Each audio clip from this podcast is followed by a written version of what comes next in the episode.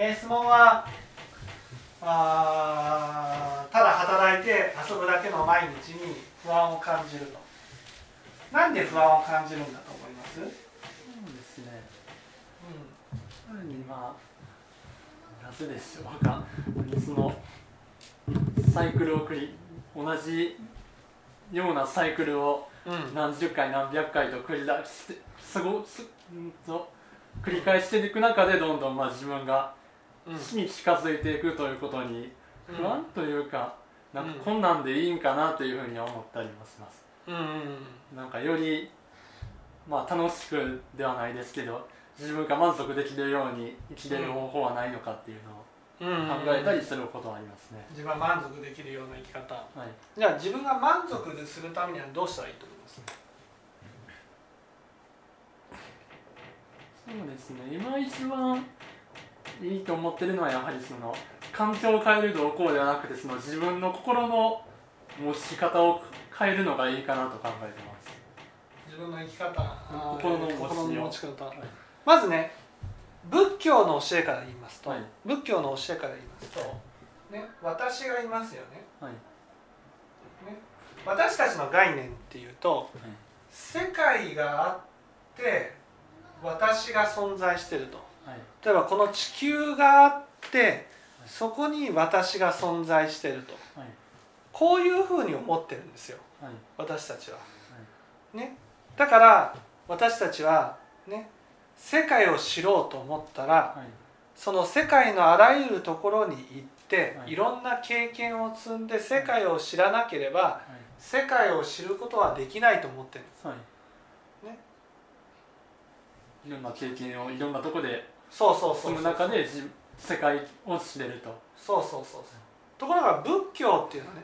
仏教はそうじゃない。仏教っていうのはね分かりやすく言えば、ね、ガンダムって分かります？ガンダム。ガンダムあのロボットのことです。ロボット。あはいわかります。ガンダムの中にアムロが乗ってるって分かりますかね？はいわかります。ね。ガムのガンダムの中にアムロが乗っている。はい。ね私っていうのは私という肉体というガンダムの中にはい。私という魂が宿ってるんですよアムロが。あはい。ね。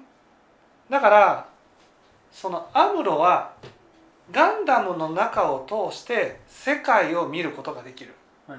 世界を見ることができる、はね、だけどそれはアムロのコックピットから映し出された映像ってわかります？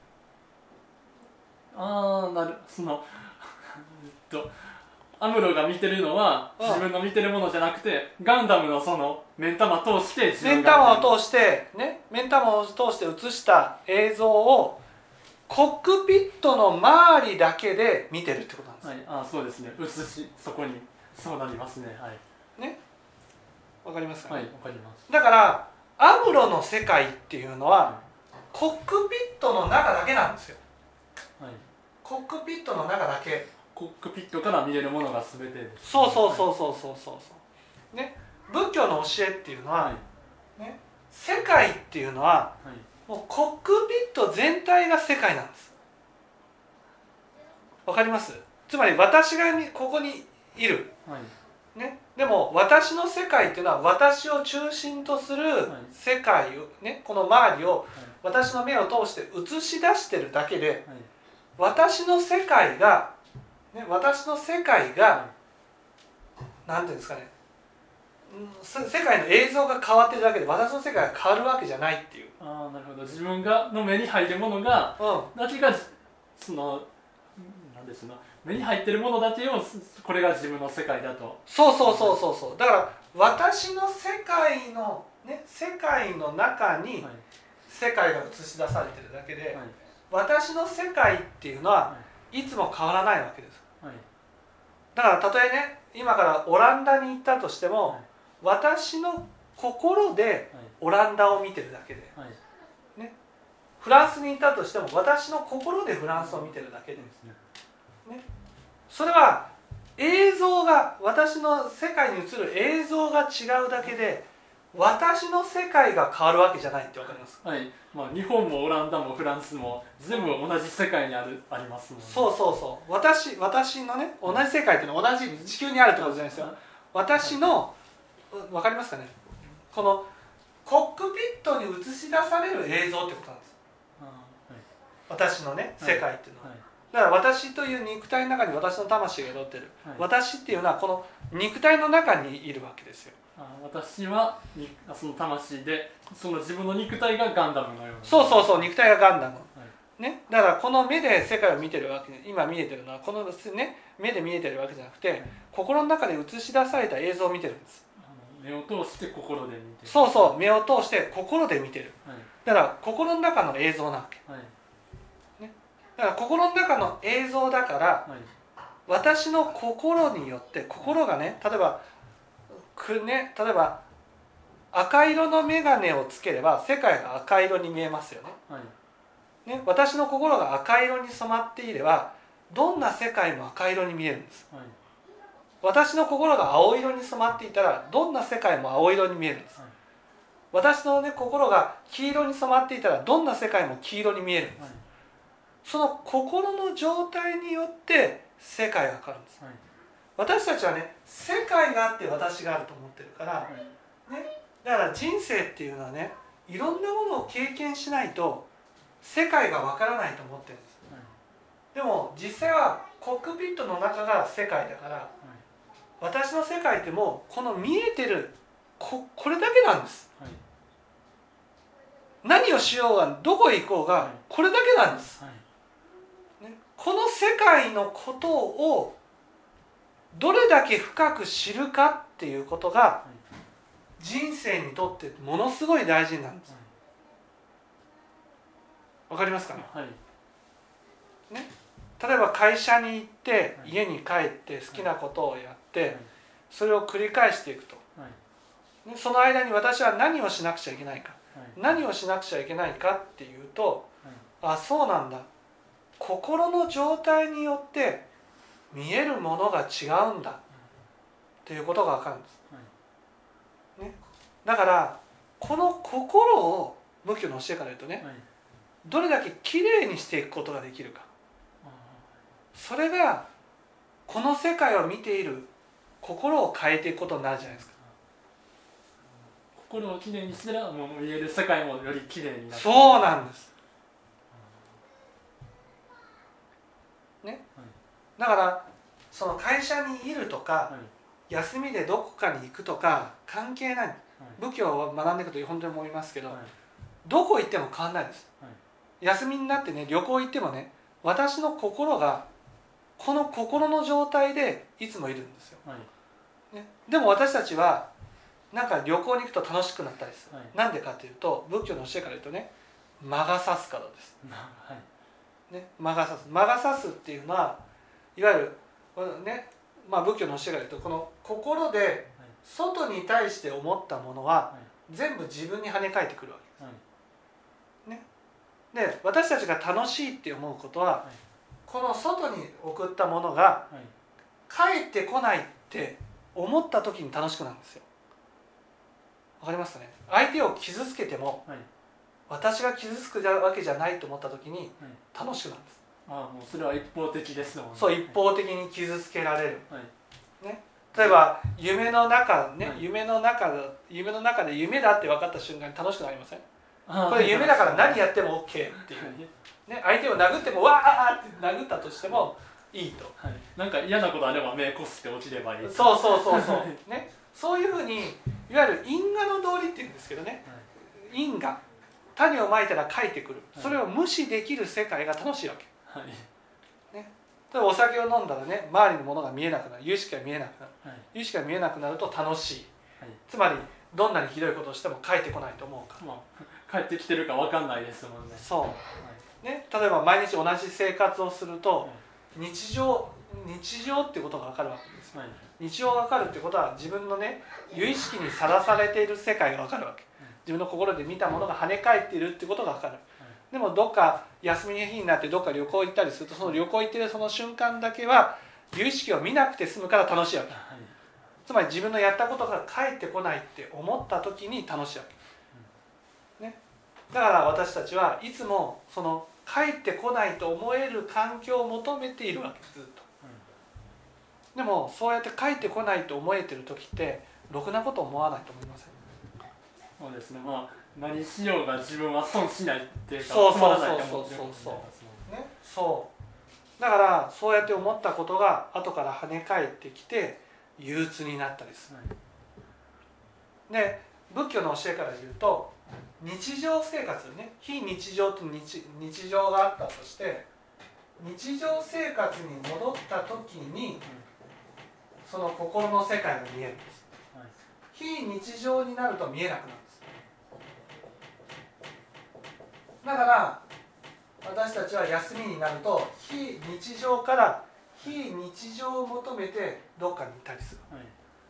でも帰ってくると日常に戻るんです。はい。で日常がつまらないのはそれは私の心の中の姿が見える。だからあ池田さんの池田君の場合ねはい。そうやってこう何回も同じことを繰り返して分かってきた何が分かってきたかっていうとどんなに非日常を求めても日常に戻るっていうことが分かってた。はい、ずっと非日常にいれるわけじゃない。そうずっと非日常にいるわけじゃなくてはい。日常に戻ってくる。でも日常に戻るね戻ってくるとはい。まあ何もない世界なんですよ。はい。だから何もない世界に戻ってくるとつまらないなと。はい。でまた非日常休みになると非日常を求めたりする。はい。でまた日常に戻る。はい。それを繰り返しながら人生が終わっていくことは無意味だなと、ねはい。まあ、無意味です。はい。なぜかというと私たちの幸せっていうのは、ね、非日常にあるわけじゃなく日常にあるからなんです。はい。この日常を変えていかなくちゃいけないはい日常そうですね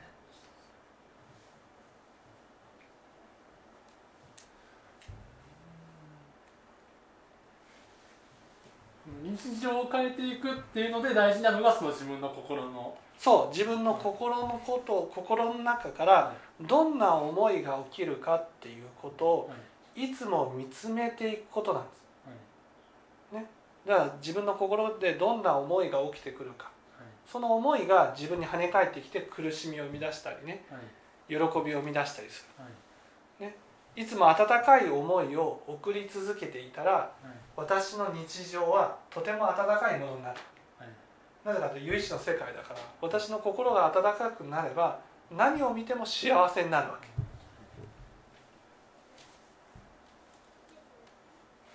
ああそうですね。でも私たちはこの心を見るのが嫌なんです。はい。なぜかというと心はろくな種まきをしてないからだからその心をまず見続けることが大事なんです。そのためにはどうしたらいいか。そのためにはね。1にも2にも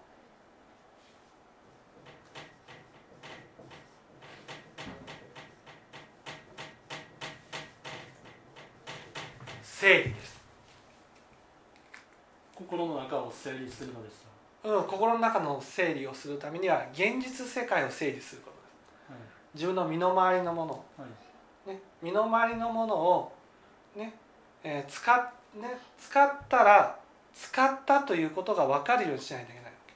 物が多いと使っても気が付かないでしょ。何を使ったか。これ使ったっていうのはみたいな。いつ使ったそうそうそうそう。例えば物を物を動かしたと。はい。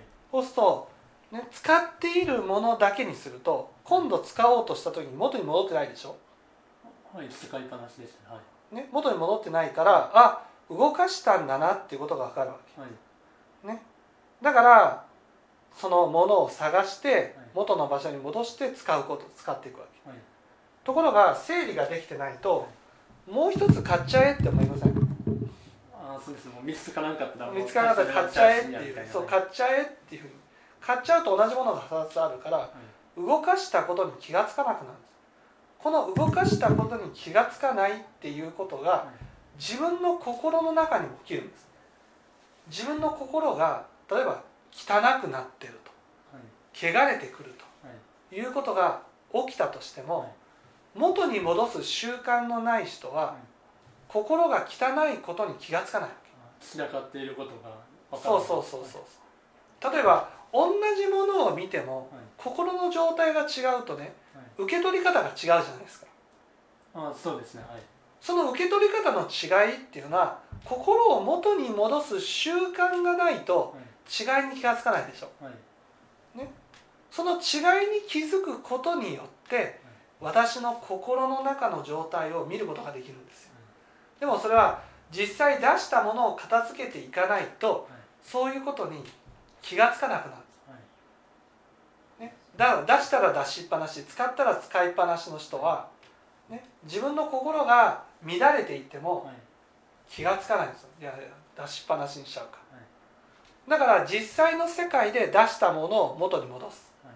使ったものを元に戻すっていうことを繰り返して習慣化することによってはい。自分の心がずれていたらずれていたっていうことに気づくようになる散らかってることを自覚できて。そうそうそうそう自覚できたら元に戻そうってなりますね。そうそうそうそうそう。その元に戻す戻すことによって元に戻した時に自分の心を元に戻した時に自分の心が元に戻らないことに気づくあこれが私の心の乱れなんだ。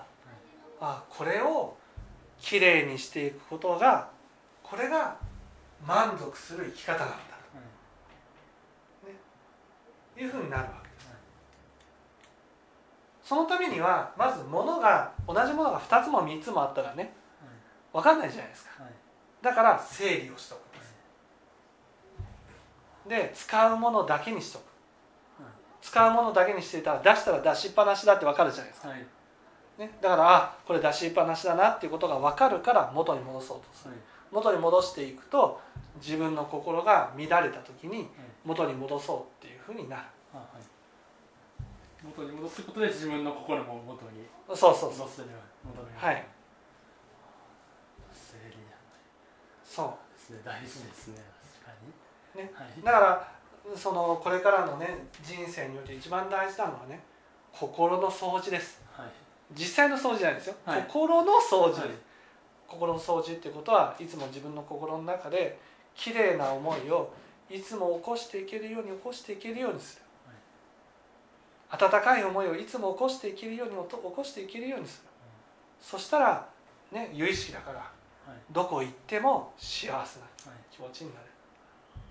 それを意識することなく思えるようになる。そうそうそうそう。わかりました。はい。はいありがとうございます。はい。分かっていただけたでしょうか。じゃあそろそろ時間と